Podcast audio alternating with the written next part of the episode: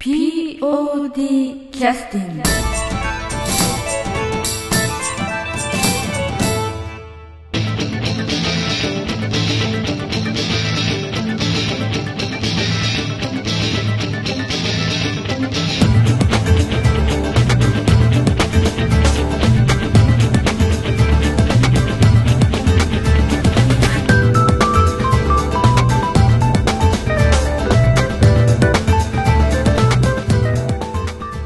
劇団 POD ポッドキャスティングです。この番組は富山県を拠点としたアマチュア劇団である劇団 POD のポッドキャストです。劇団員や関係者ミュージシャンやアーティスト他の劇団の皆さんにご出演いただきましてオリジナル制作の劇中音楽を交えていろんなお話をしている番組です。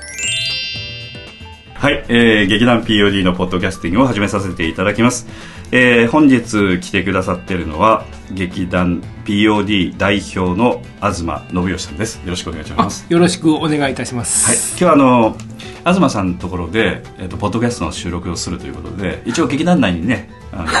告知をさせていただいたんですけども、あの、お一人だけいらっしゃるという方がキャンセルになりました。これでもうあの誰一人としていらっしゃらないという状況になりましたので、はいはいで東さんとずっとあの久しぶりにお会いするのでちょっとブラックな話をする。いや、ブラックって何ですか？といや黒いあの黒歴史をずっと二人で話をおあ互いのね劇団 POD の、あーはいはいはい。あの、公にできない。公にできない黒黒い歴史を、あ はい。えーはいはい。話をして盛り上がったところで ちょっと気持ちを切り替えて、えーあのポッドキャストの収録をあの一つぐらいしとかないとあそうですね。はい。東さんとかお伺いした意味がないもんですから、はい。ということでちょっとあの今日はあの大変申し訳ないんですけど、えー、東舞台総合研究所で、えー えー久しぶりの収録ということあそうですね。ははい。い、お伺いさせていただきましたけどもあの以前あの今思い出しましたけど東さんのところで中庭でねバーベキューとかもやってた時期もありましたけど、あれあの立ち上げ当時ぐらいですかね？いえ、そんなことはないと思います。なんかあの、えっと今思い出しましたけど松永さんとかはいはい。あのそういった人たちも結構集まってたようなバーベキューだったようなまあその後も何回かやってますけどああ、そうですね。ええまあ、でも20年ぐらい前あじゃないですか、ね。な前になりますか？恐ろしいもう20年っていうのはわまあまあこいつなんですけどもまあ東さんと私の世代ぐらいになるとつい昨日そうですよ。劇団がまず28年ですからね。ねまあ多分始まって10年は経ってないけども、そうだたね経ったか経たないかぐらいの頃だったと思うんですけどね。今あのその POD の歴史ということで、えー、1989年のまあ正確に言うと10月か11月に劇団これ10月ですかね多分、あのー、帳簿を見てますと、はいはいはい10月から会費集めてるんですよね。あじゃあ多分そこから一応、ホームページ11月と書いてあるのこれ直しますわこれ10月です。これずっとあの 私ずっと制作してますんで、ね。会計上、ええ。確か、あのー水筒帳の中で一番最初の期日が多分10月だったと思います。このあの劇団 POD のホームページの中の POD の、まあ、公演記録というのがありましてその中の、えー、と最初のところに1989年11月ということで劇団のね、はい。あの結成というふうに書いてあるんですけれども、えーまあ、11月がこれあの、まあ、言い訳になりますけどこれ石崎さんが作ってくださった。それはそのまま引き継いでますので。手直し。あ石崎さんは11月から参加してました。ああなるほど。確かあの方はちょっと遅れて入ってこらああそう。多分、はいはい、というあの初期のね来てくださってた方がホームページの基礎を作ってくださって、まあ、あの以前にもお話ししてますけども劇団 POD の、えーホームページはあのインターネットという言葉が世の中にあまり出回ってない時期からもホームページが存在して そうそうそう。すごい。はい、技術者の方だったんでで、まあ、作ってくださったんですけども、まあ、その時のちょっと訂正をねこれからさせていただきますけども、その後、えーっと東さんが代表になられるのが1995年の5月のじあの第9回公演「アトムの星の」おそらくこの、えー第8回第9回の間ぐらいに、そうですね。はい。えー暫定的にあの代表就任をし仕方なくされたというふうな私イメージだったんですけどその時は。ああおっしゃる通りです。ちょっとねあの黒歴史っぽい話を少し明るい感じでお話ししていきたいと思うんですけども、確か、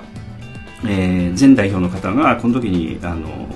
えー劇団 POD に参加されないということになりましたので事情がいろいろありましてね。で東さんが、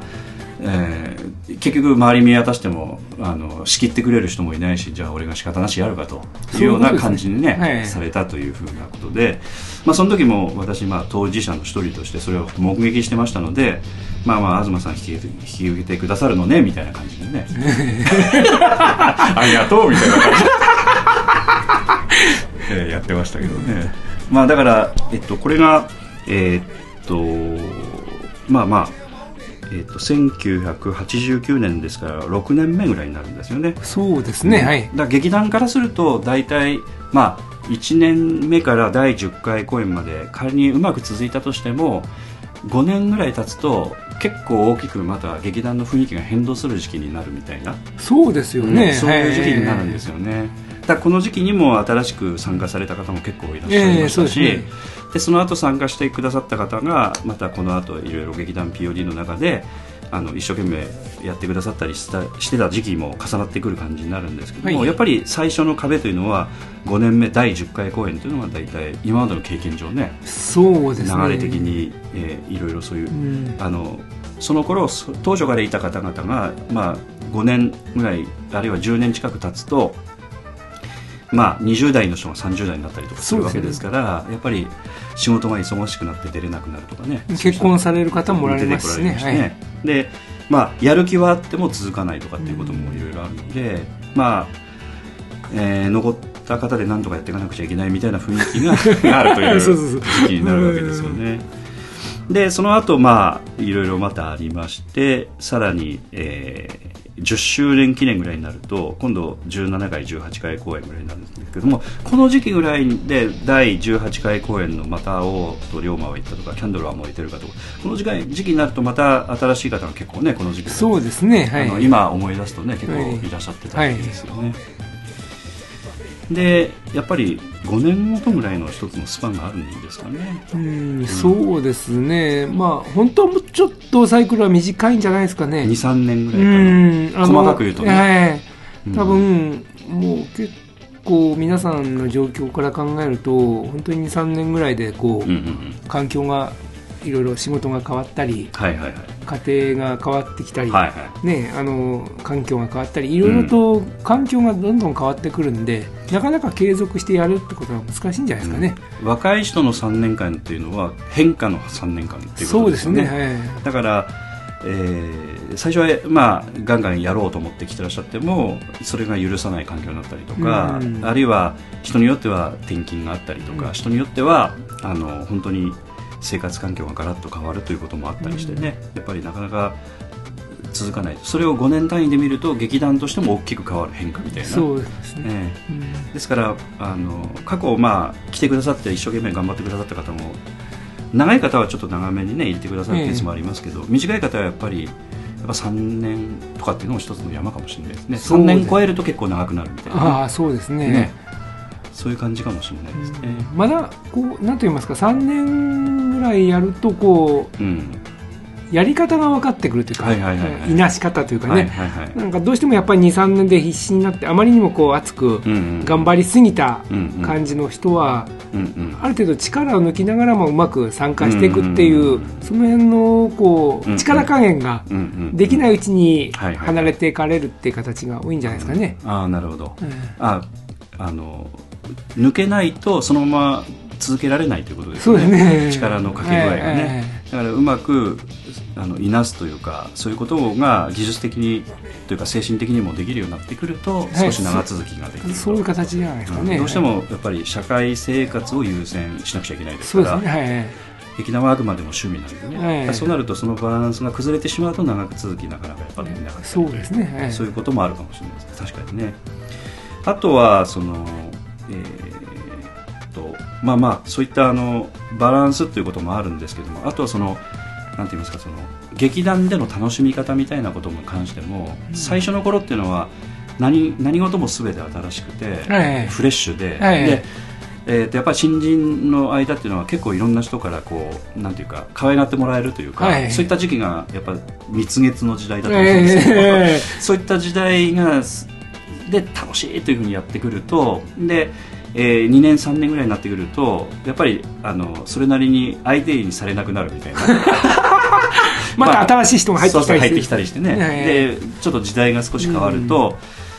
やっぱ本人からすると楽しみ方っていうのを自分で見つけてあの、うん。作っていかなくちゃいけないみたいな、はい。だから人から与えられて楽しいみたいなことのポイントを見つけてあこれは自分で楽しまなくちゃいけないというふうに切り替えが、まあ、無意識であれ意識的にあればできるようになってくると楽しくやれるというあかーそうですね。いったところもあるとは思うんですよね。やっぱりあの楽しくできなくなるっていうのはやっぱり何らかの理由があってね、うん。出てくると思うんですけどもうまうまくどれだけ楽しむかっていうかね、うんまあ、早く見切ってね1回公演だけであのやめていかれる方も中にいらっしゃったりええ過去ありましたけど、それはあのいろんな事情があるんでしょうけれどもただ楽しみ方っていうことに関してはやっぱり、えー自分でやっぱ作っていかないとなかなか難しい、そうですね、ええ。与えてもらえるもんじゃないですか。ねないんですよね。基本やはり自分で作るもんですからね、その辺はね結構あの傍目から見てても厳しいというか、うん。まあまあ当たり前のことなんですけども厳しい面があるなと思ってね。そうですね、うん。意外とね厳しいんですよ。厳しいです なんかふわふわっとした劇団のような感じがして、うん。なんかこう芝居の作り方とかうん。そういったものに関しての、うん。あまりこうこうあるべきだっていう厳しさはないんですけど、実際活動していく中での厳しさっていうか本当に自由なもんですから余計に厳しいという厳かしいですね。全部自分でね解決していかなくちゃいけないという。かいけない部分があると思うんで、特にその最たるものとしてはさっきの話なんですけどそのバランスの問題だったり、はいね。あるいは、まあ、それも相談してくださったりね、ええ。すればいろいろアドバイスなんかできるんですけど、一人で当然まあ結果を出してあのバランスを作ってそのお芝居との関係性を作って、しあの私生活全部見れるわけでもないのでね、だから私生活のその社会的な責任というのはいかに果たしていくかというのはやっぱ個人の責任になってしまうので、うん。その厳しさもあるしさっきの楽しみ方の,、ん。あの見つけるっていう厳しさもあるしね。結構厳しいですよね。そういう意味ではね。うん。うん。で仮に続いてったとしてもまたそれなりにまた3年スパンでまたその人の生活環境が変わる変わってくるとまあ 親御さんがねちょっと調子悪くなったりええいう場合もありますしね,、ありますしね。えーあるいはまあ結婚されてね、ええ。あのお子さん2人目3人目という方もいらっしゃると、い、やもうこれ以上出れませんっていうから、うんもう当然出てこられると思いますしね、えもう本当にあるいはある程度の年になってくると今度役職みたいなものがついてきてね、あのやっぱり早く帰当然帰れなくなるし責任のある仕事っていう話になるとなかなか難しいとか、さらにまたねバランスが求められるというか、そういう難しくもありますよね。そう考えるとあの一人一人も戦いがあるし、うん。劇団全体としても、まあ、戦いという表現が妥当かどうかわかんないですけども常にその毎日毎回毎回の練習の時にあの試される時があるというか、葛藤かうん、葛藤ですかね。ですかね。うん。難しさと思いますね。そう考えると、えー第49回公演今度ね公演させていただくということで、3月の10、はい。10日11日という日にさせていただくんですけれども49という思いを見たら恐ろしいもんですね。びっくりしますね。どんだけやっとんじゃんみたいな。えー？とか言って。ね。えただまあや東さんも前おっしゃってましたけどこうやってる時ってのは結構夢中でね、やってるのであんまり東さんっていうのは、まあ、振り返らないみたいなことも言ってましたのでね、うん。だからそうなるとあの、まあ、今日たまたまねちょっと東さんと昔の話なんか少ししてたので今ちょっとそういうモードで今話してますけどあのリスナーの皆さんちょっと勘違いしていただきたくないのは普通はこんな人話をしない人なんです、はい、もう話ししない嫌みたいな。感じそうそう面倒くさい。そうそうそう。そういう昔のことはあんまり言わないタイプなんですけど今日はそういう下地をうまく作り出せたので。ブラックな話で。そうそうそうそう お話をね聞けてるんですけど本当にあの積み重ねを考えるとね考えるのも嫌になるぐらいいろんなことありましたよね。いやかまあ、忘れました。そうですね。あの以前にちょっとあのこの中でも今度2009年にあのえー、五右衛門ロックという公演を劇団スバルさんと一緒にさせていただいたことがあったんですけども、その時にあの、えー劇団スバルのね、うん。小畑座長さんに、えーポッドキャストの収録に来ていただいて、うん。東さんとの対談ということでね、お話をいただいたことがあったんですけれどもあのーまあ対談と言いながら小畑さんがずっと話してくださって、ええまあ、過去のポッドキャスト全部公開してますのでもし気になる方はねぜひいらっしゃれば、えー、と2009年のあの確かこれはあの9月とかそれぐらいに収録させて放送させていただいたと思うんであの探していただければすぐ見つかると思うんですけどまたよろしければご覧あの聞いていただきたい私何言ってました？まあ、私も覚えてないんですけど。ただ最終的な結論はあのな真剣にやらないことがいいよね なんかそんな感じであの砕けて終わったような気がします。まあ真剣にはやってるんだろうけれどもあんまり深く考えて悩まないと。そうですね。ね、なんかそんなような結論だったですね。だからそこそこいい加減にやってるのがコツですみたいな、うん。なんかそんな感じのいい加減ですそうですね。うん。だからあのまあまあその辺が意気投合して終わったみたいな。そうそういろいろ大変だよねみたいなね、うん。そういう話をねしてたんですけど。やっぱりあの小畑さんも最初はまあなんかお話をお聞きしてるとまあ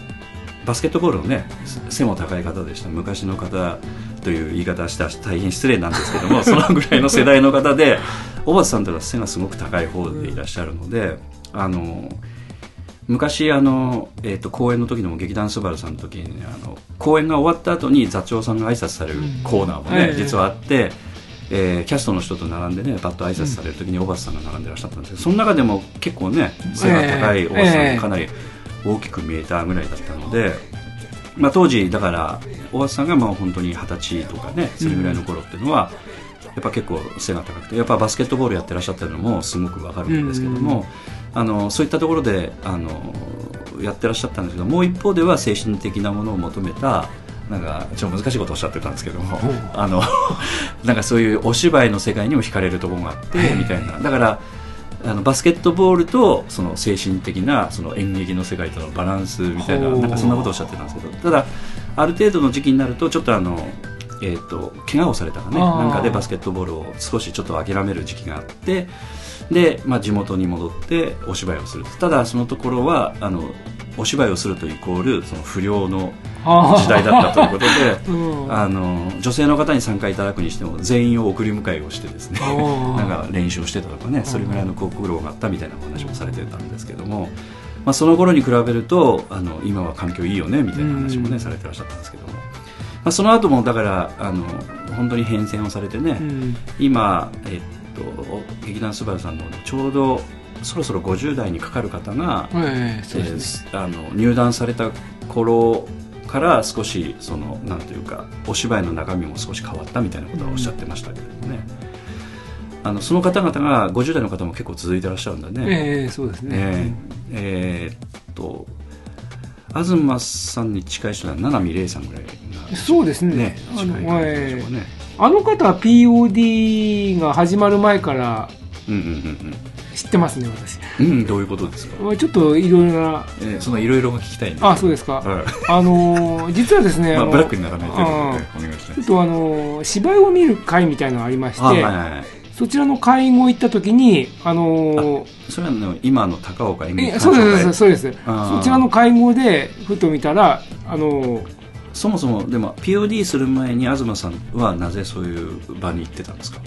えお芝居はあんまりお好きでないというふうにお聞きそうそうそう。えっ、となんか会員が足りないからっておふくろがうちの母親が勝手に会員にしたというかあそう。えー、そんな横島なそうそうそう。あ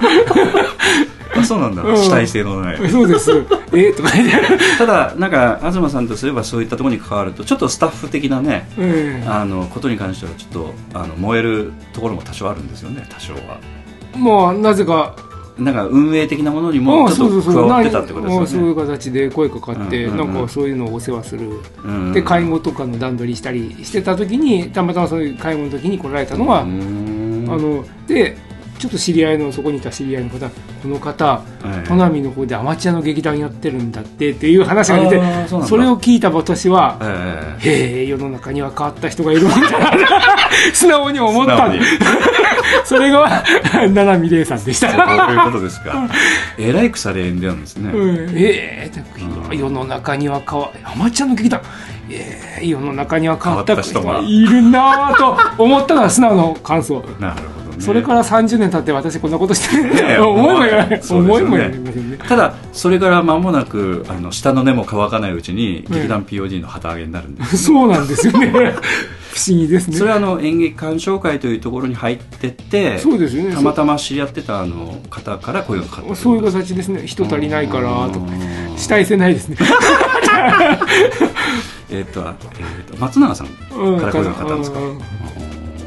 いやーこれ今度これを芝居旗揚げでやりたいんだけど、キャスト足りんからあんた来ないとかいう感じですね、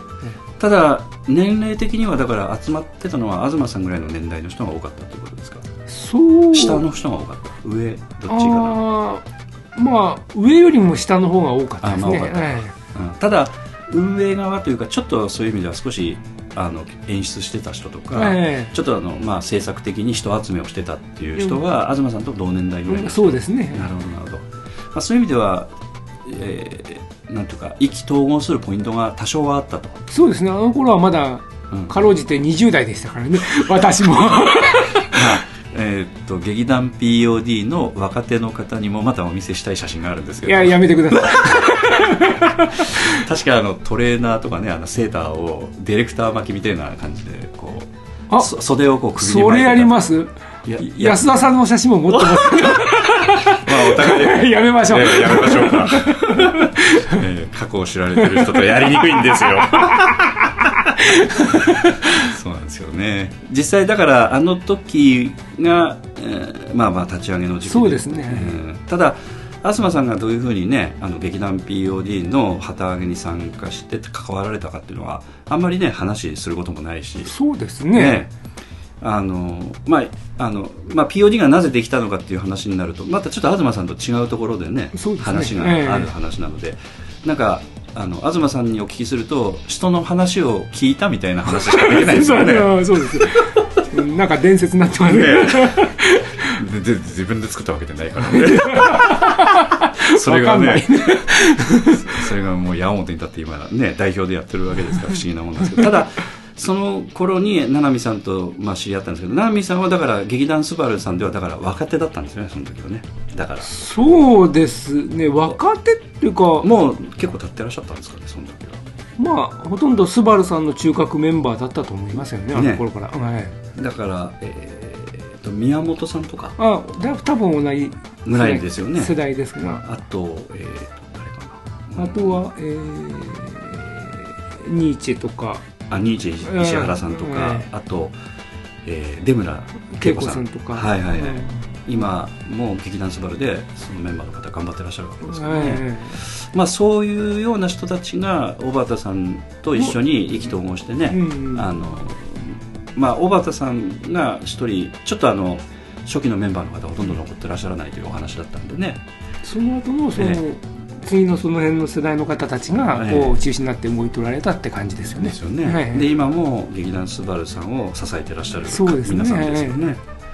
そういう意味ではあの劇団スバルさんというのは劇団 POD よりもえーっと20年ぐらい上ですそうですよね。20年か、ええ。そう考えるとすごいね。すごいですね。小畑さんすごいですわ。えー大したもんだなとその時あの私もおあの劇団 POD に入った頃にスバルさんも当然、えーまあ、POD を通じてスバルさんという存在も知って、公演を見に行かせていただいて、まあ、失礼ながらですけどもあの最後に小小畑座長さんが挨拶されてらっしゃるみたいな。なんでこんなおっさん挨拶するんだみたいな。ね、それぐらいのことをあの本当に失礼ながら感じてなんですけども。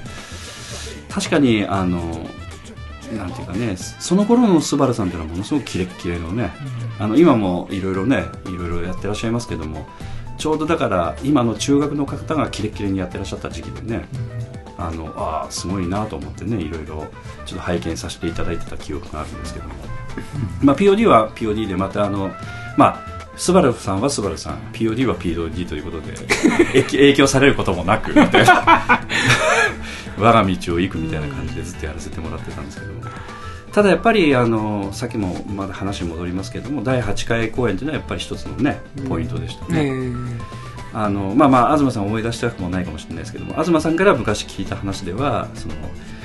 劇団あのその8回公演が終わった後に舞台セットを片付けてまあ自宅にその舞台セットを持ち帰るときにトラックの中で涙したみたいな話をねえ？確かしてらっしゃったよそんなことあったっけ？まあまあいいです忘れた。あの時はだから結局東さんしか支える人がいなかったんで全部抱えてやってたってことですよねああそうですね。多分、えー。えー、と制作からそのいわゆるスケジューリングあのあるいは演出全部抱えてやってたんで。ね。会計。会計とね、はい。全部。抱えてやってたんで支払いも大道具も作ってね。チラシも全部渡してでチラシも作ってらっしゃったし、もう全部やってたんで。そうですね。で、えーっと要するにあのスタッフとあの役者の人はまあそれに専念するみたいなね、えー芝居を作る上でのね。だからそれ以外のものっていうのは全部全部東信義だったんでだから「アダムの星」の公演記録とかあの実は見させていただくと東信義がいろんなところに名前が並んでるわけです。よ この人何みたいなぐらいの感じでいろいろ並んでたっていう主要な要するに、えー制作的な仕事って全部東がやってましたからね。ねだからそう考えるとだから涙出てもおかしくはないかなとは思うんですけど、ええあのまあ昔話なんでねあれですけれども。ただあの時だから東さんいくつぐらいだったんですか？えいや30いくつだろう。323ぐらいじゃないですかね、うん。で要するにさっきの話じゃないですけどもその劇団 POD に参加したのも劇団あの演劇に携わることも全部主体性のない形でねずっとええ。来たわけであの頃東さんがそのなんていうか一生懸命やろうと思ったそのモチベーションというのはどこから来てたんですかね？なんでしょうね。ね不思議ですよね。なんか不思議ですそねこまで一生やめたで終わりんですけどね。まあそうそうそう。その時点でやめられてもおかしくはなかったと思うんですよ。客観的に見てね。うん。だってあの立ち上げのメンバーでも立ち上げのメンバーだったけどもい作りたいと思って劇団 POD を作ったわけじゃないしそうですね。劇団 POD の名前を付けたわけでもないですし、ええ。なんででしょうね。ね、でまあこう言っちゃなんですけども芝居に出てたメンバーね今から振り返ると、東さんとずっと長くお付き合いしてた人もいないわけで、え POD で初めて知り合った人ばっかりですしえね、まあたかだか5年のお付き合いでね、うん、やめようと思えばやめられたっていうことですよね、でもその頃あれですよその安田三国が初めて音楽作ったりとか、うん。新しいことも結構やってますからね、え え。なんでやる気になったのかなと思ってね。不思議ですね。それは覚えてない？なんか夢中夢中すぎてやっぱりやらなくちゃっていう感じだったんですかね。なんでしょうかね。あんまりそういうことやめるとかやめないとか考えてなかった。考えてなかった。とにかくやんなきゃなと思いながらあやってただけの気がしますよね。ああの使命感的な感じですかね。そうですかあねのそのやらなくちゃという本当に単純な使命感。それと単純に、ううん。んあんまりこう後先のこと考えないで、だからこれをやって何かご褒美もらえるとかそういうものも何もない。ですしね逆にあの、ね、下手すると赤字出るぐらいの、まあ、の時まあは赤字でしたよ。赤字でしたよね。赤字をすることをやわざとやってるわけですからね、そうですね。バカですね。うんだそう考えるとただまあやっぱバカですよね。いや今から考えてバカですよっていう。ね。あおちゃうかって感じですよね。ねただそういう人がいないとなんていうかお芝居が成り立たないってことですよね。とりあえずはね、でもやっぱりこのぐらいの年になってふと考えるんですけども、うんうんうんうん。例えばこれ芝居だけの世界だけではなくて、うんうんうん。まあ一般に世の中全てそうじゃないかなと思うんですよね。はは。やっぱりいろんなこう企業起業された方とか、うんうんうんうん。そういった方最初研究された方でも、うん。最初はもうバカみたいな。うん。やことをやってただけだと、はいはい世間的に見ればね、はいはいそれが何らかの形でこう、うんうん。年月を経て、うんそれなりに体制されていくっていう方を見てると、うんやっぱりそういう何かこう長く続けていく何かそういうものができたのは、うん。やっぱそのバカじゃないとだダメなんじゃないかなとへ変な話ね。うん。やっとバカということを認めてくれた、うん。ただうんいやあのそうはそうなんですけど東さんはその頃ほらあのキーワードとしては長く続けるってことはその頃はもう当然始めたばっかりなんで、うんあのそういうキーワードはなかったとは思うんですよね、うん、ただあのつづ、まあ、続けなくちゃということでうん。やってはいらっしゃったと思うんですけど、なんでそんな気持ちになったのかなっていうのは本当にわからんですよね。まあバカという言葉で片付けるのはあのそれはそれでありなんですけれども、うん楽しいこともなかったでしょでも。うん。ね。いやーどうだったんだろう。いや楽しいか楽しくないかは。まあ打ち上げの時ぐらいは楽しい顔してましたかもしれないですけども、うん。ただあのその後その支払いとかもあるしね、ね、あのホールにお金払ったりとかいろいろあるのでで、まあ、当然赤も出るしみたいなどっから用意してこようかなと。そうそうそう。ねそんな感じになりますよね。その時まあこう言っちゃなんですけども、まあ、劇団 POD は本当立ち上げ当初からある時期までは断片を取ってなかったんですよね。いや最初は撮ってたんです。あそうなの？うん。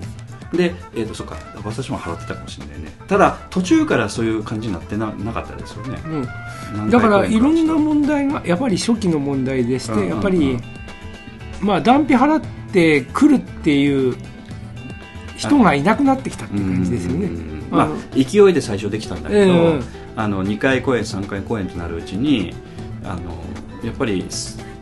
やっぱりあのお芝居と共に生活するっていう方がどうしてもね、ええそうですね。ええそうなると断費払ってまで来るっていうモチベーションにならないとまず来てもらう人を確保しなくちゃっていう話になるのでそうなるとあのとりあえずはあのその入場料で賄えればいいという判断には当然なるし、ええそうね。そういう予算書を作って、まあ、やっていくという流れにはなるんですけども、まあ、なかなかそんな簡単にはねいかない感じなんだけど、ただそういう時期があったのであのさらにそのなんていうかそのなんていうんですかその会計上難しい問題もああ難しかったですね。ね、え。あったんですよね。それ、うんかなり粘ってましたよね。えそうですね、その時代、うん。まあいろいろ工夫しましたよ。ね、うん。だから、まあ、セット一つとってもあの、まあ、今はもうちょっとあの東さんとしてはもうノウハウとしては当たり前になってるかもしれないけれども使い回しをしていくと材料の方ね、ええ。まあ、そういったことについてもその頃からもうすでにねいろいろ工夫する中でやってらっしゃったでしょうし、あとは会場費とかですよね、やっぱり。で同じ会場をできるだけ使うことによってそうですね。あの全体的なあの要するに会館の方も割り引けるようなあの形を作っていくということがね。やっぱり相手に対してこうん。う信頼関係を持って、うんあ本当こうずあこうはずっと続けてくれてるから、うんやはりいろんな意味で便宜を図っていただけるっていうことをやっぱりそこの責任者の方が判断しやすい環境を作らないとね。そうですよね、うん。まああのポッドキャストの中ではあのそういう意味ではそのギャグとしてね東さんのロビー活動ということで笑ってますけれども、うん。いやあのそういう要するにちょっとあのシビアなところを言うとお金に絡むところも考えながら工夫をね昔からしてるというところもありすみませんちょっとと喉乾いたのあいいんです 自分のペースでそういいですいいです。だそういうこともあるのでねだからいや本当にだから8回公演というのはもうそもそもだから原点なんですよね。そういうそうですスタね。うん。そのあたりだからそその頃から、あの要するにギアを入れてやり始める時期になってきてたということですもんね。そうですね。やはりうんなんていうかその時も私初めて演出するんですよね。あそうそうそう。そうなんですよ。すだからやる気もないのにやってるってことですもんね。だからこあのその演出やりたくてやってるわけじゃなくて、うんそういうそういう知識もないですからね。ねうん。ね。それもあのそれなのにジェームス・ミキさんのその、えー楽譜がついてるお芝居をやるというあれなんで決めたんですかねあのえーと台本読んでふっと見て裏話していいですか？あいいよいいよ。そそれ確かね私ね聞こうと思ってずっと聞聞けなかったことなんでなぜなぜアダムの星だったのかなあのあの脚本自体は結構いい脚本で面白い脚本なんですけど、だから、うん。あの当時やはりあの今ほど脚脚本を手に入れる手段があまりなかったと思うんですね。あの例えばいろいろ、まあ、あの時代ですから、うんうんこう市販されてる戯曲集って言ってもちょっと硬いのばっかりで、うんうんその中でけ結構ジェームス・ミキのあの脚本集みたいな、まあ、結構市販されてまして、はいはいはい。そういうのを何冊か買って、うんあの読んでて、えーでも読んでたらなんかよく分かんなかったんで あのーたまたま読んでて分かんなかったっていうのはその面白いか面白くないか分かんないっていうか、うん。ただほらストーリーは見たけど、うん。うん。前のポッドキャストで、うん。あの東さんほら脚本読むとあの前収録させてもらった時に今の演出の人がに文句言いたくなるからあの読まないようにしてるって言い方してたよ、ね、だからあれから成長したんですよ。だからそういうことですよ そうです。だからアダムのの時は、はい。だからそういう演出をしてあのしようという感覚もななかった時期だったのでそうですうん。脚本読んでもただのあのなんかストーリーとしてあのお芝居としてその脚あのなんていうかえビジュアル化して見えないと。見えないですね、で脚本自身もやはり普通の小説と違ってこうこうセリフが羅列してあって、読みにくいというか、はいはい。も今なら普通に読めるんですけども、やっぱりあの当時はやっぱり小説の読みやすいなって感じで。そういうことなんですよね、うん。小説だととがきがあってでセリフがあってだんだんこう頭の中に入るような物語がイメージできるんですけど台本だけじゃうんなかなかそこまで見えないなと、でふ一ついい手を考えましてほたまたまこの頃うにほう。うちの妹が、はいはいあのお腹大きくなってうちじ、えードイツの？そうそうそう。ああのまだ生まれ前の,、はいはい。あの一番上の子が、上の子が、あのうちずっと帰ってきてたんですよ、はいはい。もうドイツから帰ってきたらしいドイツじゃかなあの時は、うんうんドイツじゃない。まだあの時はドイツ行ってないです。あああなるほどほど、のーうちでやっぱり出産の準備で。しててうんうんうん。で暇そうにしてたから、うんうん。その台本全部ボンと渡して、はいはいはい。あなたこの中読んで一番面白いの選んでって。おあそうそうそう。あのそもそもなんですけどそれはほら面白みが東さんは分からなかったわけですよね。そうそうそう。なぜ妹さんが分かるこの子の方が分かるかなと。思って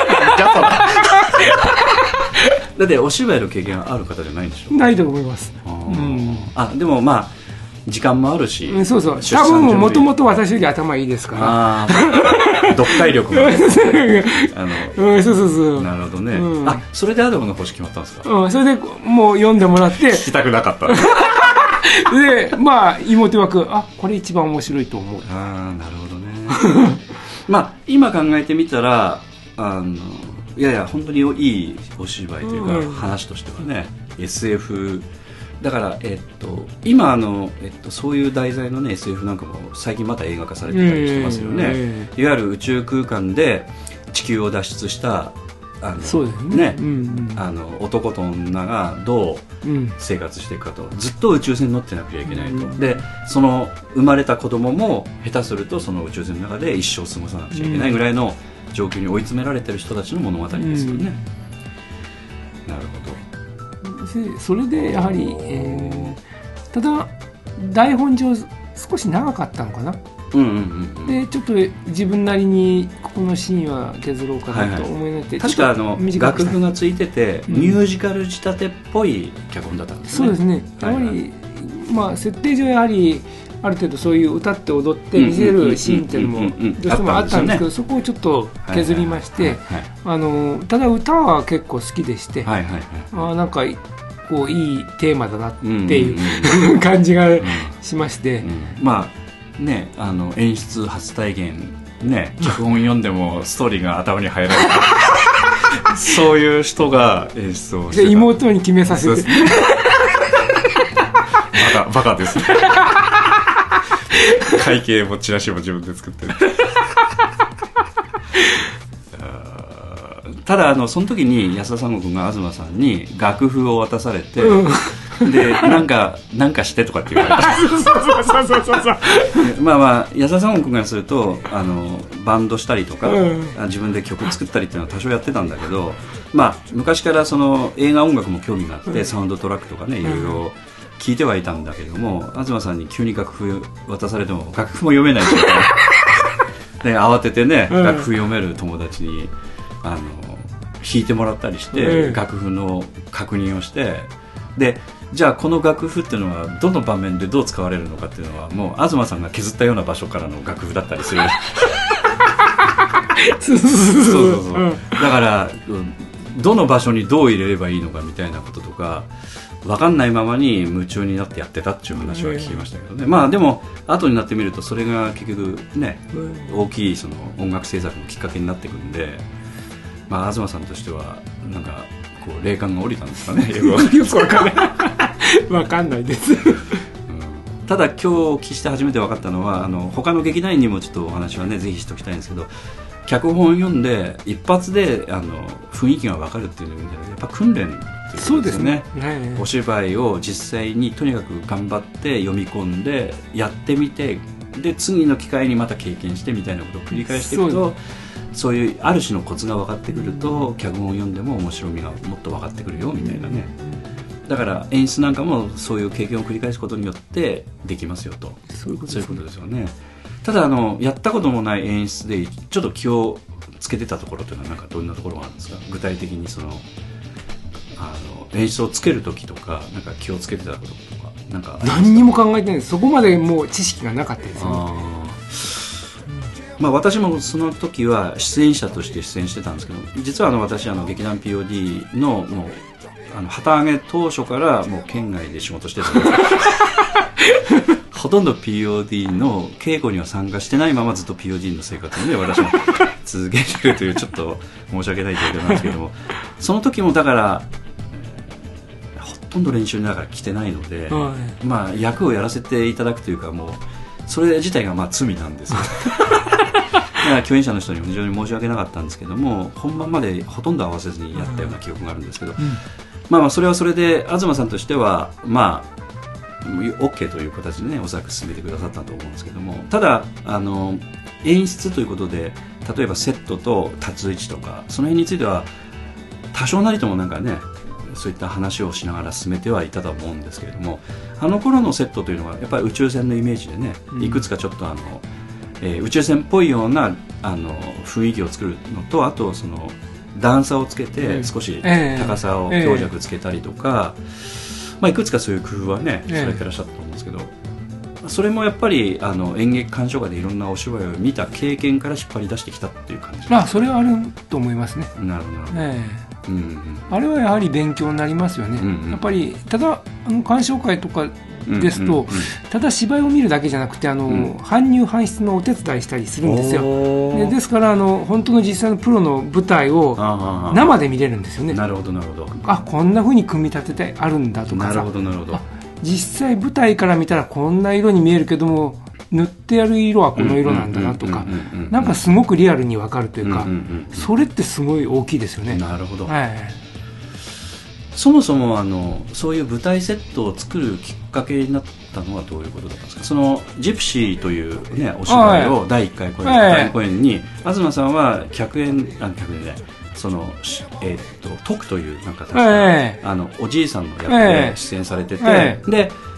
出演おそらく出演者として呼ばれたというか誘われたんですよね。はで確かでもあのその舞台の方にそのコンクリートの壁面のあの要するに工事現場のその、要するにあれあの解体してるんじゃなくて新しく新築これからしようとするええ。建物の中でのストーリーなんですよね、そうですね。だからコンクリートの打ちっぱなしとあのビルの中でジプシーが寝泊まりしてて、ええ。工事現場の人たちとちょっとあのいろいろトラブルが起きるみたいな、まあ、簡単に言うとそういう場面なんですけれどもその確か壁とかああいったセットを東さんが作ってらっしゃったんですかあれは。あれは多分、うんみんなで作ってたと思います。それはどこで作ってたうちでです。結局だからあそうかそういうことなんですねはいで場所もあったからですね。それは東さんの方からあのこういうセットを作りたいみたいな話が劇団であって、はい、そう。じゃあどうするああするみたいな時にうん家でそういったことが作れるけどみたいな話を東さんがしたということですか？ね。あのちょっとわからない方にご説明しますけど東さんの舞台総合研究所っていうのは私、まあ、あの昔からそういうような言い方をしてるんですけど要するにあの舞台セットを作るための工具が 家にあるということなんですそうですね。なぜあったということですか？まあ、父親の仕事の関係ですね。えで要するにそれを木工木工というかその大工さん的なお仕事されてたんですか？それとも木工的な仕事されてた大昔あの建具屋さんだったんですよ。あなるほど。だから材料もあるんですよね結構。あの要するに。ヒーターさんですよね。大工さんの板じゃなくて、うんうんうんうんうん。建具をいいやつよなある。建具を作るヒノキのねあ サンががいいのがあるんですね。うん。それもしばらく置いてあるのできちっと乾燥できてる。そうそうそうそうそうなるほど。あでまあ私もちょっと東さんのね、うん。あの家でセット作りをあの私は手伝ったことがないので 実際にこう切ってらっしゃるところとか見たことがあるんですけどもやっぱりそういう道具が揃ってるのでちょっとあの、まあ、親切心であの一緒にじゃあ作れるよみたいな話で、まあ、そんな感じでやったと。なったんですね確かうんでその次の公演第2回公演はちょっとあの特殊な空間ええでしたんですけども、その時も私記憶があるのがお客様の座る席とか、えあとその後ろにパ作ったパネルとかあの多少やっぱ制作物っていうのがあったんですけど、あれも東さんの方で確か作ってそうですね。ね。あの喫茶店でをその劇場にしたみたいな感じだったので、当然お客さんが見る席とかも椅子もないので、ええ。ー椅子を全部手作りでねえそうですね。確か作られてあのなんかこういいいですねコンテナというか、はいはいはいはい、それを並べて板を引いて、うん。こう座れるようにしたって感じですかね。ね。でその次の第3回公演が私もちょっと記憶があるんですけどもえーっと朝君は汽車に乗るという題のお芝居で、あれはあの駅のプラットフォーム田舎の駅のプラットフォームが、えーお芝居の舞台だったので、駅のフプラットフォームのセットを東さんが作ってきたんですよね確か。そうです。あの確かあのプラットフォームと ベンチと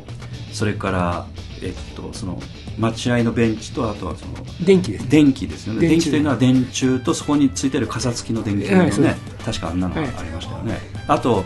そのプラットフォームの奥のそのなんていうかその手すりじゃなくてうの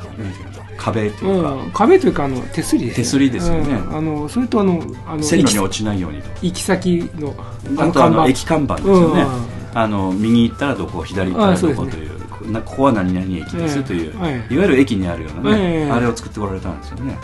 あの頃は要するにそういうのを作るのが面白くなってきたっていうことですか？それともなんか言われたん頼まれたんでそれなりにちょっとし仕方ねえなみたいな感じで。私あの出来を見ると結構危機として作ってこられたんじゃないかという感じがしてたんですけどどうなんでしょうか？うーん多分。流れでおそらくやってはいらっしゃったのは間違いないんですけど、うん。あの東さんという東舞台総合研究所が要するに舞台のセットを今まで過去これうん。1回2回と作ってきて3回目、うん。こんなの演出その頃の演出のね人が作りたいみたいなおそらくあの相談があったのかどうかは詳しくは知りませんけれども、東さんもその台本を見てこんなの必要かなみたいなことも考えてはいらっしゃったとは思うんですけど、うん多分そうだと思うんですね。ね、ということはそれなりになんかこうそういうのを作るのが面白いみたいな雰囲気も多少自分では掴んでらっしゃったところがあるんですかね。うん。多分作るのが楽しかったんじゃないですかね。確かにあの電気もつきましたしねあの。うん。つけました。ね。はい。あのおそらくあれは舞台裏のスイッチングでついたり消えたりするようなね。あの裏にこう電電線を引っ張っ引っ張ってということですよね、であの照明が入ってもあの結構あのなんていうんですかね色が映えるようなうん感じのカラーリングにも確か手すりとかもなってたような記憶があるし、うん後ろはあのあの、えっとホリホリゾントといって、その幕を引くんじゃなくてちゃんと光当てて、え青空にしたりとか、ええ。夜の風景にしたりとか、あの要するに昼の場面夜の場面夕方の場面っていろいろ変わるので、えー駅にもそのそのなりにこう存在感を出すためええにカラーリングしたりとかね、ええそういう感じになってたような記憶があるので、まあ、それなりに相当考えて作ったんだなっていう感じがうん。ねちょっとしてるような感じだった。あとベンチもあれ確か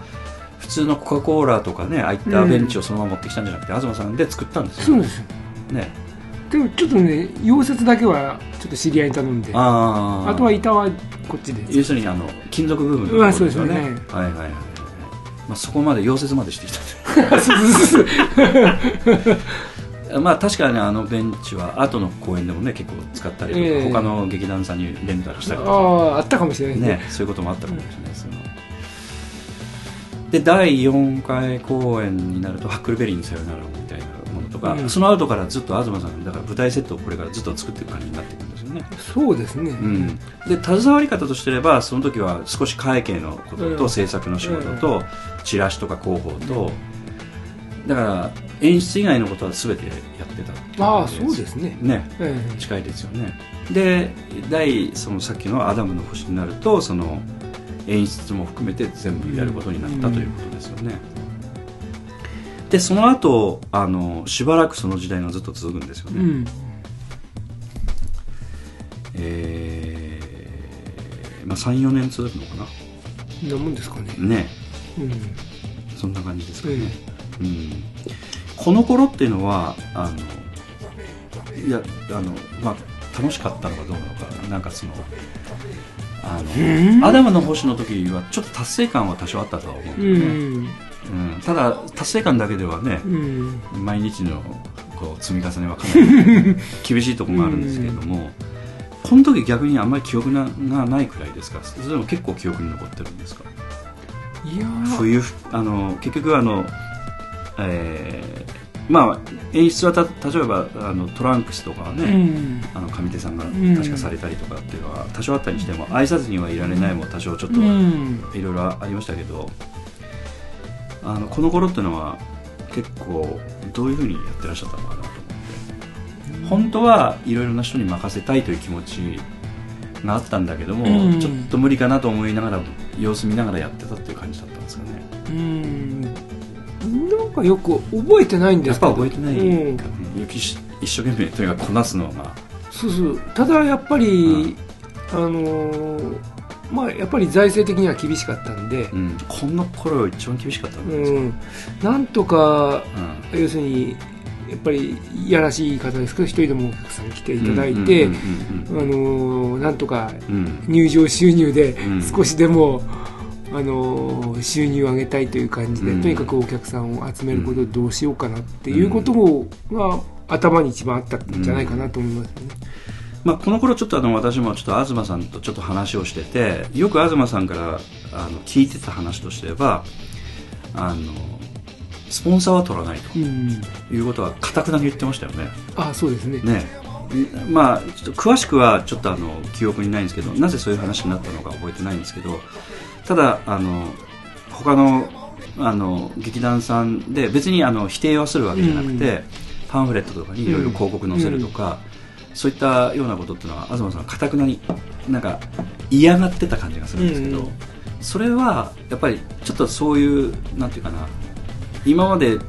積み上げてきたポリシーみたいなそういうことだったのか、なんか具体的に考えがあったのか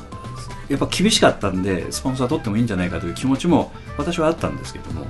それはどういうふうな気持ちだったんですか？まあ覚えてないのかもしれないですけど。覚えてると思います。あただあんまり言いたくないんですけど、あうんうんうん。ちょっとやはり思い出しました。うんうん。うんなぜか。うん。って言ったら、やっぱり自分らのやってる芝居に自信がなかったんですよ。あ恥ずかしいものを作ってるって意識しかなかった、うん。こんなものを変な話ね、うんうんうん。ボランティアで、うんうんうん。で要するにもうお金、あのいただいて、要するに見せてるんじゃないんやと、寄付してもらってると、うんあのカンパしてもらって。うん、そうそうそうそうそうでそれで成り立ってる、うんそうそうそう、だから、まあ、はそそのポリシーはあんまりね今も変わってないんですけど、うん、多分、それが強いだけの話だと思うんですよ。なるほど。だだからあの取れない。あ気持ち的に。うん、申し訳なくて。売り物としてというか、あそうですね、ううんん。なるほどねまあ賛同してくださる方はありがたいと、で逆にそういう方はチケット買ってください、そっちの方がうん。いいと、うんそういうことですね、うん。多分そういう感覚なんですよ。なるほど。ですからあのあえてあのスポンサーを取らない、確かそういう感覚でいたんじゃないかなと思いますね、まああの、えー劇団のその入場料収入というのが要するにあのちゃんとできればというえそうね。いった気持ちでずっとやっだからやってたということですよね、うん。まあそうなるとあのそういう自信もついてくるとそれもありかなぐらいのことは考えてたと、うんうんうんうんうん。でもいまだにないですね。まあアマチュアだからね、ええしゃあないですよ、うん。ただ、まあうん。ただあのなんていうかなあの悪い意味でそのなんていうかお見せするものではないということではなくて、あのいわゆるそのビジネスとして客観的に見た場合にアマチュアという立場はちょっとそこは東さんとしてはちょっと踏み入りたくない領域であるということなんですよね。売り物って形ではないって感じですね。なるほどね。商品ではないということですね。なあのもうちょっとあの楽に考えていやいやそれもカンパの一つだという考え方もあるかもしれませんけれども、だから他の劇団さんは別に否定するわけじゃないんだけれども、東さんの考えとしてはちょっとそういうことはその頃からずっと思いがあったということですよね。うん。でもこの時期っていうのは本当喉から出る、ね、血が出ることでね。で今もあの東さんの方で、まあ、劇団 POD の劇団員はよく知ってると思うんですけれどもあの門外不出なんですけど劇団員しか見せてないんですけども過去からの収支をあの、ね、全部開示して、はい、あの毎回方針会議の時に皆さんにお見せしているので、はい、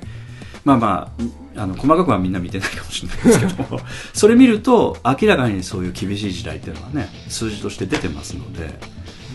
うん。まあ、毎回出すっていうのもあのやはりこういうことも過去あったんだよというのをもう認識してもらいたいという気持ちからねそうですね。包み隠してないということもあってね東さんは出してると思うんですけども。ただ最近はねあの歴史が長すぎるんで字がちっちゃくなってるんでねその 1, 1ページに入る。ええ、結構あの年年を取った劇団員にしてはあの字が見えづらくなって それぐらい細かくなってきてますけどね、まあ多分あの旗揚げの時からずっと制作やってるもんで、うんうん。要するにそういう帳簿関係が全部残って、ね、残ってますからね。だから計算しやすい残ってるというか残してらっしゃるから、ね、うん、そうそう。計算しやすいというか、まあ多少計算ミスはあるかもしれませんけど、うん、まあまあでも、まあ、おおよその数字、ね。うん、おおよその数字は大体来てると思う、まあ、10円20円単位は間違ってるかもしれない。け ど万単位ではもう、ま、間違ってないという状況でしょうからね、まあまあそういうことを考えるとねなかなか、うん、大変だったなと思いますけどでも不思議なのは他の劇団さんどういうふうにやってられるのかなと、うん、そこはものすごく聞きたいですね。まあなかなか聞けんけどね。まあまあ、まあ、一番気になるところそこなんですよね。よね。うん、ただ私もそうですけどそこまで踏み入ってなかなか聞けない。そうですね。仲いいからといってもね、うん、うん確かに東さんの言うことはよくわかるどうやってんのかなと思ってね。どう帳尻合わせてんのかなと思ってね。毎回ねやっぱ苦労してますからね。うちよりもこう長くやっておられる劇団は特に聞きたい。特に聞きたいですね。どうやってやってこられたんだっていうこと、まあ何かの錬金術があるのかね、どっかで金庫を見つけて、金庫を見つけてらっしゃるのかね。どこかであの小判をね、徳川埋蔵金見つけたのかよくわからんですけど分かんないですからね、いや本当にちょっとその辺はねまあでもなかなか懐事情っていうのはあのどこの家庭、家庭同士でも一緒でね、えー、なかなか聞きづらいところがあるのでまあ聞かないまま終わっていくのかもしれないですけれどももしよろしければ情報とか よろしくお願いしたいなと思うぐらいですけどということでちょっとあのすみません、長くなりましたが、休憩入れさせてもらって、で最後にもう一回ちょっとお話だけお聞きしたいと思いますけども、せっかくですので今あのちょっとあの前回もちょっとあの解禁をしましたんでジェームス・ミキさんの曲でもいいとは思うんですけど。解禁した？あのジェームス・ミキさんが作曲された曲も、うん、あのポッドキャストでちょっと鳴らしたりしているので、うん。えー、せっかくですからえっ、ー、とですねえー、その時のちょっと曲を入れさせていただきますけども。うん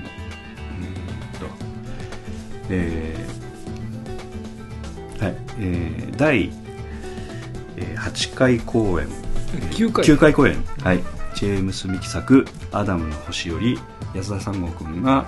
えー、編曲作曲が作曲作詞がジェームジェームス・ミキさんのエンディング希望のバトンという歌を入れさせていただきます、これあの今でも覚えてますけど練習せずに一発撮りをして 途中で歌詞間違ってる人の声も入ったまま録音したんですなんか本番でも歌ってましたねそうそうそう みんなでねみんななんかこう、ええ楽譜見るような感じで、そうですね。カンペ見ながら歌ってましたね。え そうだった。まあ、本番前日ぐらいに出来上がってきた曲を急に歌えって言われた。なんかそんなことがあったんですけどもね、えーという曲をちょっとお送りさせていただきます、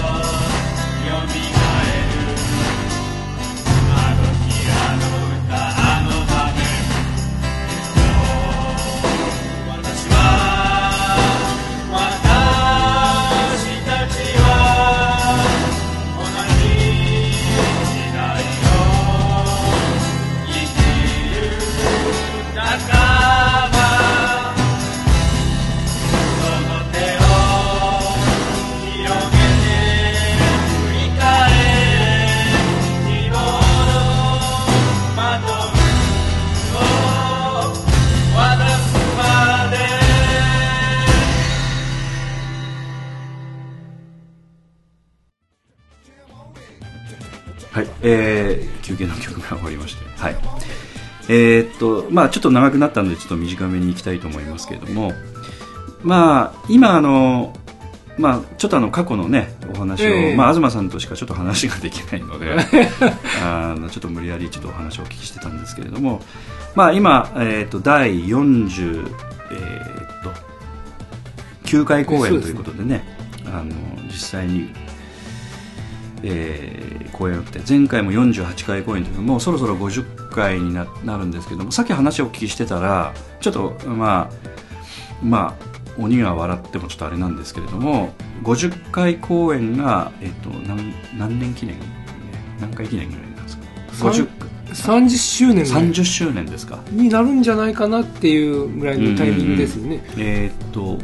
18年19年かそうですね。平成元年からやっそうて、か。そうかそうか。30 18年。2018年がだから30年目になるうんんですよね、そうですね。だからそうなるんじゃないかなと。あー50回プラス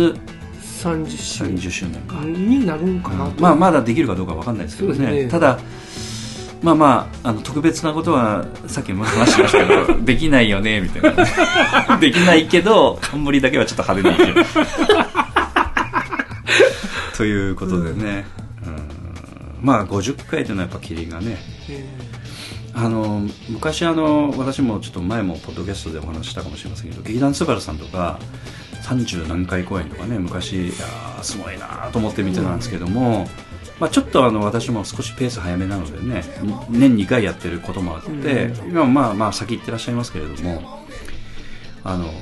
50回まで積み上がってきたっていうのはちょっとやっぱりねちょっと感慨深いところがありますね。ええ。え49回でももう感慨深くなってますけど48回も感慨深かったですけどもね。でメンバーも今だから東さんが POD 来た頃よりも若い人たちが入ってきてるぐらいの感じですそうですね。はい。ね。でちょうどあの今劇団でもお子さんをねお持ちの方うん。名本さんとか、えー佐野さんもあのお子さんがもう30代ぐらいになってらっしゃるぐらいのねそうですね。感じですからそのお子さんよりもさらに若い代にも入ってきてる感じなのでねまあ前もあの東さんおっしゃってましたけどもやっぱり若い人と会話をするっていうのは何を気をつけなくちゃいけないところがあるんですよね？どうなんでしょうか？なんか工夫してるとかあのなんかあの歌番組とか結構若い人の見るとかねなんかそんなことちゃっとおっしゃってましたけど。なんかありますか？あんまり気にしてない 我が道行ってます、そうですか、うん。うん。多少なんか会話をあなんか合わせるまではいかないけれども多少ちょっとあのいろんなことは知っておきたいなという好奇心はあるという感じですかね。聞くことはありますよね。なるほどね、うん。私もまああの本当に機会は少ないですけどもねお会いした時は今どんな音楽聴いてるのかとかね、うんそういうことはできるだけお聞きして後で聞いてみたりとかね、そういうことはやってますけれども、うん、最近自分でちょっとあの少しあれかなと思うのはボーカロイドっていうね初音ミクのねコえ。えンサートとか、ちょっとあの東京にいた時とか結構何回か行ってたんですけども、まあ今年ねうん。匠君とか杉原さんとか見に行ったっていう話なのであおめえら俺の後輩かみたいな。ちょっと私の方が早くコンサート行ってるかなって ちょっとねあれだったんですけどもね。まあそれぐらいですかね、うん、ただあのえーまあこう言っちゃなんですけどもお芝居に関してはあんまり年齢差は感じない感じはあね、うん。しますんでね。なんか、えー会話してても例えばあのお芝居に関しての会話ってのは結構成り立つんで、うん。あんまりこうなんていうか合わせる必要がないというかね、そういう感じはしますけどね、もう本当究極のアナログですからね。あそうかそうかそうだね、うん、だから多分時代変わっても変わらない変わらないですかね、ええ。うん。まあ、そういう意味ではあのなんなんて言いますかいろいろそういう人たちとも交流ができるっていうのは非常に面白いなと思いますしね、まあ、実際にそういう人たちと接していると自分の年をちょっと忘れてしまうこともねあるくらいなんでそうねね。うん、なんか会話とかも、まあ、ちょっとあのそういう意味では少しあの混ぜてくださってるのかなというところもありますけれど まあまあ、えーまあ、ポッドキャストの方についてもねできるだけちょっとまたそういう人たちに来ていただいて、うん。あんまり若者たちを腐さないように 気をつけながらやっていかないといけないとは思うんですけども。まあまああの49回公演にしてまた新しい人たちもね加わってくださるっていう話も聞きますし、まあ、本当に毎回自分たちがフレッシュにさせていただく機会でもなってるので非常に楽しみだと思うんですけども一応、まあ、このあの放送させていただく時はもう当然公表はしてるんですけれども今回は「クロノス」というえお芝居で、ええ。えっと、こちらはあの演えー演劇集団キャラメルボックスさんのお芝居ということでね劇団 POD さんでも過去何回かさせていただいてるうん。公演の、えーまあ、演目は初めてなんですけどもね、ええ。これがちょっと特殊でしてえっ、となんか原作者がありましてえ。ーあのいつもでしたらあのオリジナルで。キャラあそうです。キャラメルボックスさんにあの上演許可はい。いただくだけなんですけども、はい。今回はなんかこう原作がありましてそちらの方の上演の許可も取っておほしいといそうなんですか。そうなんです。へーそれで一応徳間書店さんの方に版権,、はいはい。はい版権があるらしいんですけどなるほどそちらの方で一回問い合わせしましてなるほど了解でやってますけど。なるほどね。ということで、えー、成井豊さんという演劇集団キャラメルボックスさんがその原作を使って、えーお芝居をお作りになったんだけれどもそもそもその物語の原作っていうところにも著作権申請を取ってほしいと。いうことで両方のそ著作権申請を取って一応チラシにもそれをねええ明記してくださいと。はい。い。うことなんですけども。今回演出は、えーっとこれで2回目なんですかね。門口何がし君がええ。何がしく ということで、えーまあ門口君も、まあ、お芝居が好きな方なんでしょうけども、まあ、ひょんなきっかけでね劇団 POD に来てくだええさってね,、まあ、本人が本不本意かねあの本意でやられるのか分かりませんけど演出までするということで。まあそういう意味ではあのまあ今頑張ってくださってる劇団員の一人にはなってらっしゃるという感じでしょうかね、うん、でスタッフとかキャストについては一応これから徐々にまたあの細かいことは公表していくという感じなんですけどもそうですね。とりあえずこの日とこの時間にあのこういう演目をやりますよということで PR はできるだけもう早くやっていこうということでいろんな劇団さんにあの挟み込みをしていただくために久しぶり東さんでチラシを作ったりとか。ええそうです。そうチラシですね。ということで、えーっとおそらく手元に皆さん他の劇団さんの公演をお聞きになった時に、えーお手元に届くかもしれませんけれどもぜひねそれをまたちょっとお手元に、えー来た場合はちょっと興味を持ってねまたご覧いただければと思いますし、えー今後またちょっとこの辺の告知も徐々にやっていきたいとそうですね。い。うことで、まあいろんなはい。こ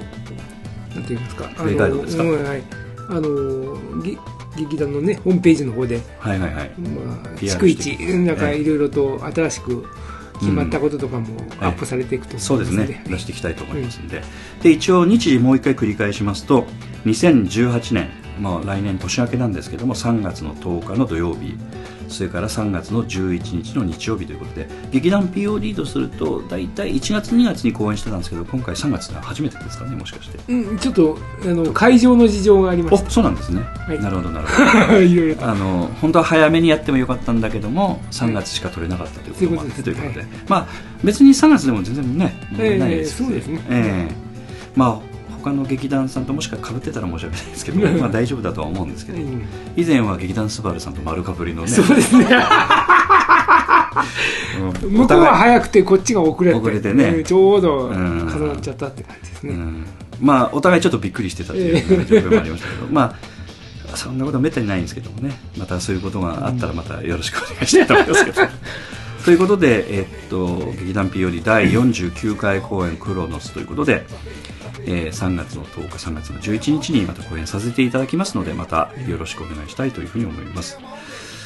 えーまあ、今日ちょっとあの本当にねあの長い時間ちょっと東さんと食べておりまして本当に申し訳なかったんですけれども、えー、とまたちょっとあの機会がありましたらぜひまたいろいろはい昔の話は東さんしかぐらいしか聞けないし奈緒さんも記憶がふ吹っ飛んでるようなところがあるので。昔の話を覚えてないみたいな。消去しました 機会あったらねまたちょっと、まあ、聞く人のニーズがあるかどうかわかんないですけど、ちょっと昔トークみたいなことをまたやっていきたいなとは思いますけ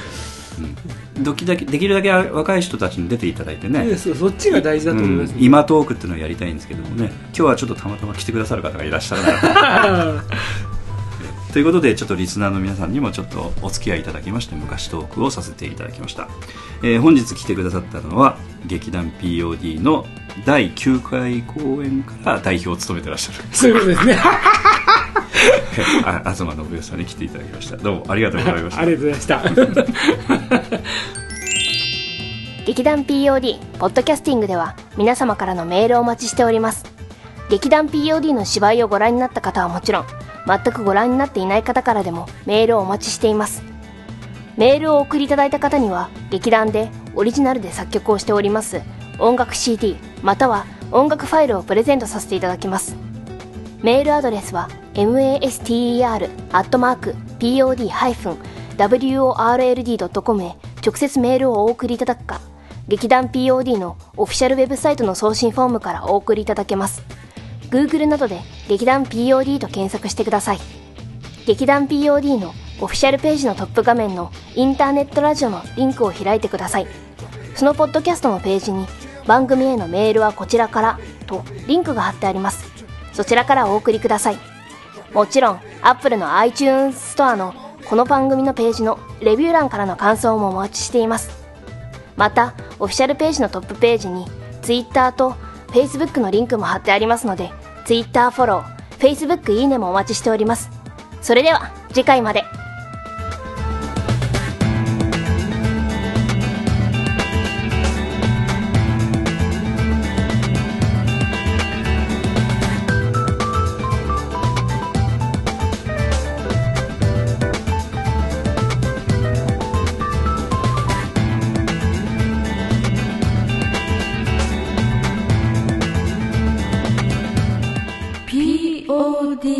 Justin.